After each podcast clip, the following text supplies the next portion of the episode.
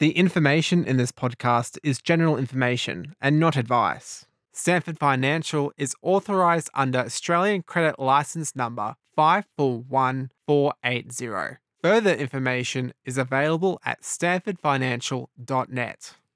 Hello and welcome to On the Couch with Steve, a podcast where we help you uh, navigate the often complex world of buying, selling, and renting real estate. Uh, I'm Steve Athanates. I'm the owner of NG Real Estate here in Ipswich.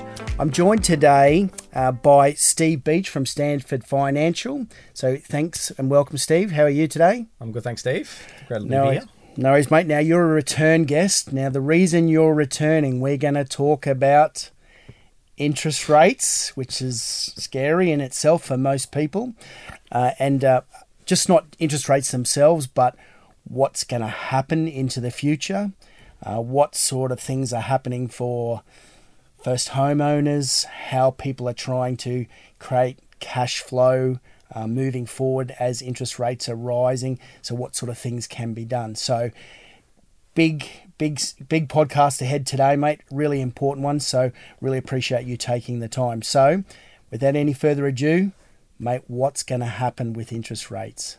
Okay, so I guess with interest rates, um, we've seen, I guess, 10 interest rate rises consecutively, uh, which has hurt a lot of people. Um, uh, I know in previous podcasts we've talked about um, people coming off fixed rates um, where they're seeing interest rates of around 2% now coming into the market into the fives or potentially even into the sixes.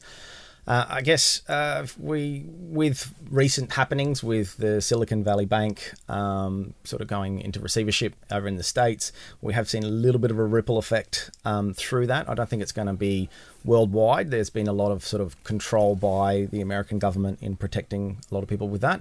Um, but with that going ahead, I foresee that most economists are now probably predicting here in Australia that potentially we're not going to see the one or two more interest rate rises that they're all sort of talking about. I think we might see Phil Lowe actually slow down the rate rises and probably put it on hold for the next six to twelve months. Okay, um, so hang on a sec. Let's let's get this straight.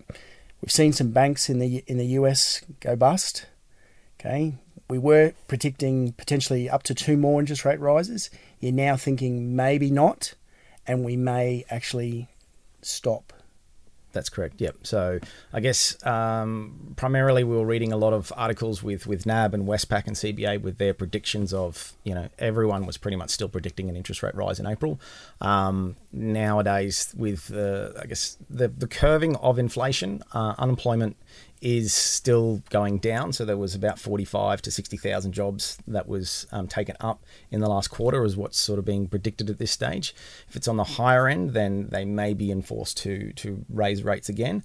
Um, if it's on the lower end, they'll probably potentially, and fingers crossed for everybody out there, including myself, uh, is to to stabilise and hold interest rates. I think they should probably look at seeing what's actually going to happen, like with the cost of just milk, bread, and particularly fuel, all this is continu- continually going up. Cost of living keeps going up, and if they keep pushing interest rates up um, to ultimately stem that inflation, I think we're seeing at the moment, particularly talking with a lot of our clients, is um, it's done what it's needed to do, and I think we should start to see sort of a, a, a I guess a, a, break in rate rises. Not saying that rates are going to go down anytime soon. I, I still am in the, I guess, mindset of what a lot of people are, are saying um, is that we'll probably start to see a couple of rate reductions early into next year, and then again further into 2025 is where mid 2025 is where they expect inflation to um, reach the three percent threshold, which is what the RBA would like to see. Um, so in doing so, they've done what they needed to do. So what goes up must come down. So we will see that that peak, and I think we're pretty much at that peak of where where inflation and rates will will peak at. Okay, so we've got some good news, everyone out there who's listening and watching this podcast today. So here we are, uh, mid March. Okay, hopefully we've reached the peak. Hopefully we've seen the end of rate rises. Uh, they're, they're certainly not going to go down just yet, but hopefully they're stabilising. So that maybe some of the pain that people are, in, uh, are feeling in their back pocket may come to an end in terms of increases. So hopefully that's that's great. Now, for someone who is going to pop out, and we, have got a lot of people who are due to pop out of fixed term um, rates. Um, for the, a lot of those people, it's scary. They could jump out from sub two percent and pop out anywhere between six and in some cases seven percent. That's correct. That's correct. Yep. So for those people, uh, what can they do uh, before they pop out uh, to try and help um, with their cash flow? Because for a lot of these people, it could be diabolical. Yeah, no, true that. Um, I guess the biggest thing that we're seeing right at the moment, because there are a lot of people that have already come off these two percent rates, because they started in in ultimately the start of COVID, sort of April May 2020. A lot of people fixed for two or three or four years, or have only just got into the marketplace, you know, sort of early last year or the year before. So. Um, what we're seeing a lot of people doing at the moment is is in regards to refinancing their home is to consolidate existing debt. So um, to try and essentially build that equity that they've had in their property over the last sort of 12 months or two years, um, to then add the car loan and some credit card debt back into their home loan, which might think that's a bit crazy. Rates are going up, you're going to borrow more money, but essentially you're freeing up cash flow. Whereas a standard mortgage might be two to two and a half thousand dollars per month. After the rate rise, it might roll up to three thousand dollars, but you may still be paying five, six hundred dollars for a car loan. You're paying two, three hundred dollars for two credit cards. All of a sudden, your your total exposure on your on both all your loans is about four thousand dollars. By refinancing, even at the higher rate, it'll still be less than what you actually were paying on your car loan and your credit cards and stuff like that. Now, I'm not a financial advisor, can't tell you what the best, but that can free up some cash flow. Um, so it's best to probably talk to your broker um, to have a chat about um, what steps you can do to essentially protect yourself with the uh, upcoming cash flow crisis. Okay, so great point. Now, we're not financial advisors, so it's very important we, we stipulate that. So, for the people who don't need to incorporate car loans and credit cards, but someone who needs potentially wants to still save some money, Yep. can they go to their existing lender and say, "Hey, I was sub two percent or three percent, wherever you locked in. You know, I know rates are seven percent or up to seven percent. What sort of a deal can you do for me, or should they look at refinancing now?"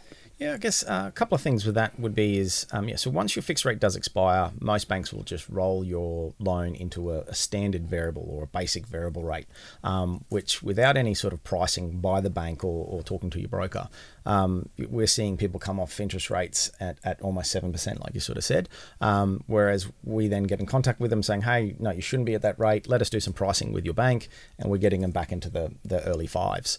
Um, so we can save sort of one and a half percent just by that sending an email to the bank saying, "Hey, we want our client to be better off, and these are sort of the rates that they should be getting." Alternatively, if your bank isn't forthcoming in regards to giving you those sort of interest rates, um, we've been doing a lot of refinancing and utilizing that equity because a lot of people came into the market where they only had a 10% deposit. Um, now they've built some equity over the last couple of years. They've now got more than sort of 20 or even 30% equity in their property, which means you're now in a different, what we call as LVR tier or bracket, which means you can get much better rates, um, particularly if you're not in that um, more than 20% or Yeah, yeah. less than 20% deposit sort of equity position. Okay, so there's something really important for you, uh, for you uh, people watching and listening. Okay, ask the bank for a better rate first and foremost. So ask, and hopefully you shall receive. Now, if you don't receive, don't be afraid to talk to other banks. You can obviously talk to a, um, a broker in relation to it. Brokers obviously have access to all of the institutions as opposed to if you're with the Commonwealth Bank and you go to the Commonwealth Bank and the Commonwealth Bank says no, you know, you're getting seven percent, too bad, so sad. You go to a broker and say, okay, take me to everyone and get me the best deal. That's exactly right, and that's what the brokers do. Is we do have what they call as best interest duty, so we must shop around for our clients to get them the best possible deal and the best possible rate. That's And see. I like that. I like that that you are duty bound to find them the best deal for them. That's it. Awesome. Great to know.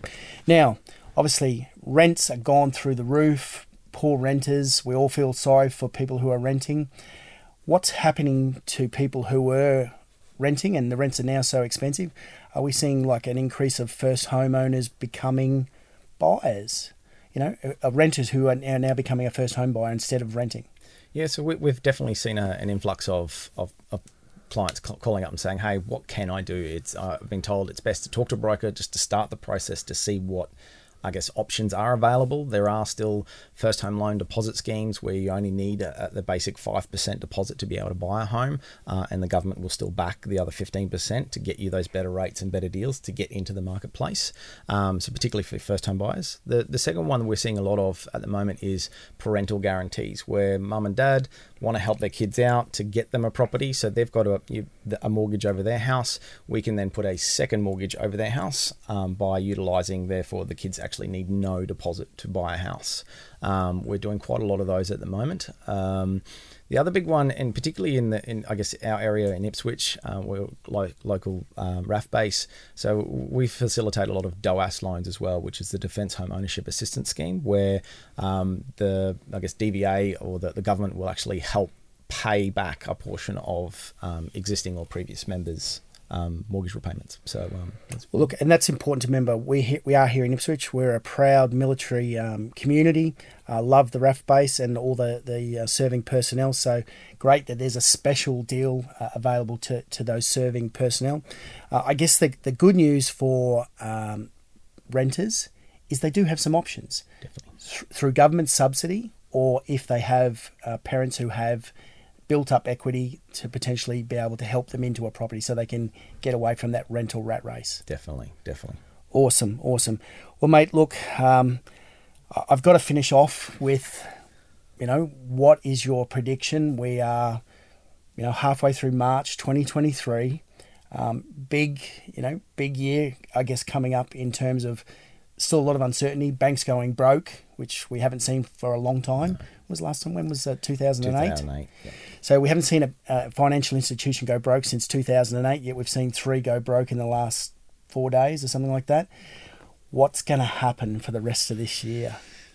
Yeah, again, my magic crystal ball. Uh, I left that at home. Oh, so that crystal ball thing. Oh, it's cursing me, that crystal ball. Uh, I guess um, moving forward, again, my only interpretation of it all is, is uh, as I mentioned earlier in the podcast, is um, my prediction uh, up until probably last week was definitely another rate rise and possibly another one probably after the end of financial year sales because we'll, I reckon there'll be a lot of people utilize their tax money and they, they spend in that June period. So we're also expecting probably another rate rise in sort of July August. Um, I think that's probably off the cards now. Whether or not uh, I guess this impact now has had enough of an effect for the RBA not to lift rates in April probably too early to, to be sure on that one, but um, good chance that there are now a lot of people predicting just in the last day or two that rates will be put on hold. Um, most economists and, and pretty much all the major banks that they, they release this every month or particularly quarterly is their predictions of where the cash rate will be in Australia. And pretty much every single bank have predicted rate reductions in 2024 and rate cuts in 2025 so we're experiencing probably seeing that the interest rates will actually get lower than where they were um, late last year. Okay boom you heard that first on on the couch with Steve so some real hope, uh, you know, and I guess some optimism uh, about future markets uh, in terms of interest rates and, and obviously conditions for people. Remembering these are things that affect people's day to day ability to live. You know, if, if everything just keeps on getting dearer, you know, it's not a bottomless well that you can just keep reaching into and pulling out money. So I think there's some real uh, hope and positivity there for um, people who are current homeowners, people who want to be homeowners into the future, and obviously even people who are uh, renters who are aspiring to, to get out of that rental market because, like, let's face it, it's real tough there. It's real tough. Mate, uh, look, um, guys uh, at home, thanks for tuning in to hear and see more of On the Couch with Steve. Um, make sure you um, you, su- you, subscribe below. Uh, we, we'd love to hear from you. Special thanks, uh, Steve Beach from Stanford Financial, mate. Um, what you've just told us, unbelievable. Great insights for me as a as an experienced um, and dominant real estate agent.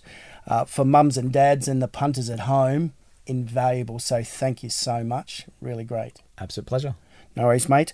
Uh, look, now, if you have an opinion, and I'm sure lots of people out there will, uh, about what we've discussed today, please share your thoughts on our socials Uh, and stay tuned for more on the with on the couch with Steve. We'll see you soon.